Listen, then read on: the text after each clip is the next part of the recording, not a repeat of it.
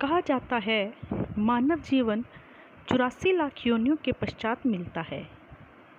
इस मानव देह के लिए देवता भी ललायत रहते हैं। अगर संसार में इस मानव जीवन को प्राप्त कर यदि हम इसे सही ढंग से यापन कर लें तो एक बहुत बड़ी उपलब्धि होगी। अब प्रश्न ये है कि इस मानव जीवन को जीने का सही तरीका क्या है?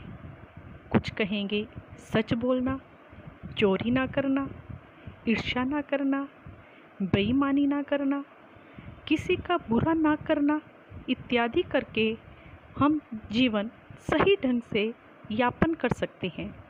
परंतु हम में से कितने ऐसे हैं जो ये सब करते हैं?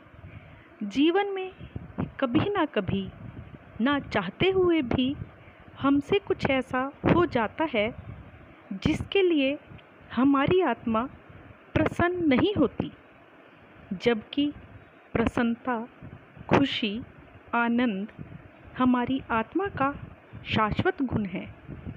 तो हम ऐसा क्या करें कि हमारी आत्मा अपने शाश्वत गुण को प्राप्त कर ले?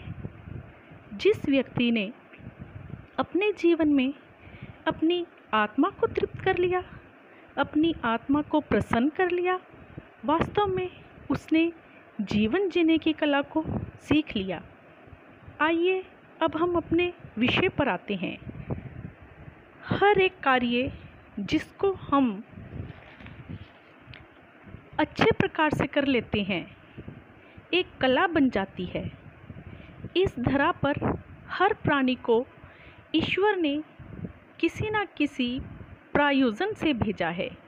लेकिन जन्म लेने के पश्चात हम वह प्रयोजन भूलकर भौतिकता की अंधी दौड़ में लग जाते हैं। भौतिकवादी होना कोई गुनाह नहीं है, परंतु भौतिकता के साथ साथ अपने आने के प्रयोजन को भी याद रखना तथा दोनों में तालमेल बिठाना यही जीने की कला है। अब आप कहेंगे कि ये हम कैसे कर सकते हैं?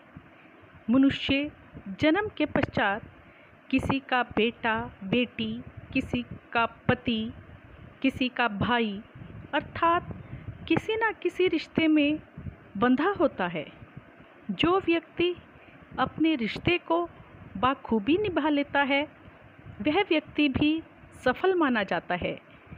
घोर विपत्ति में भी अपनी मर्यादा में रहकर अपना जीवन जीना ही जीने की कला है।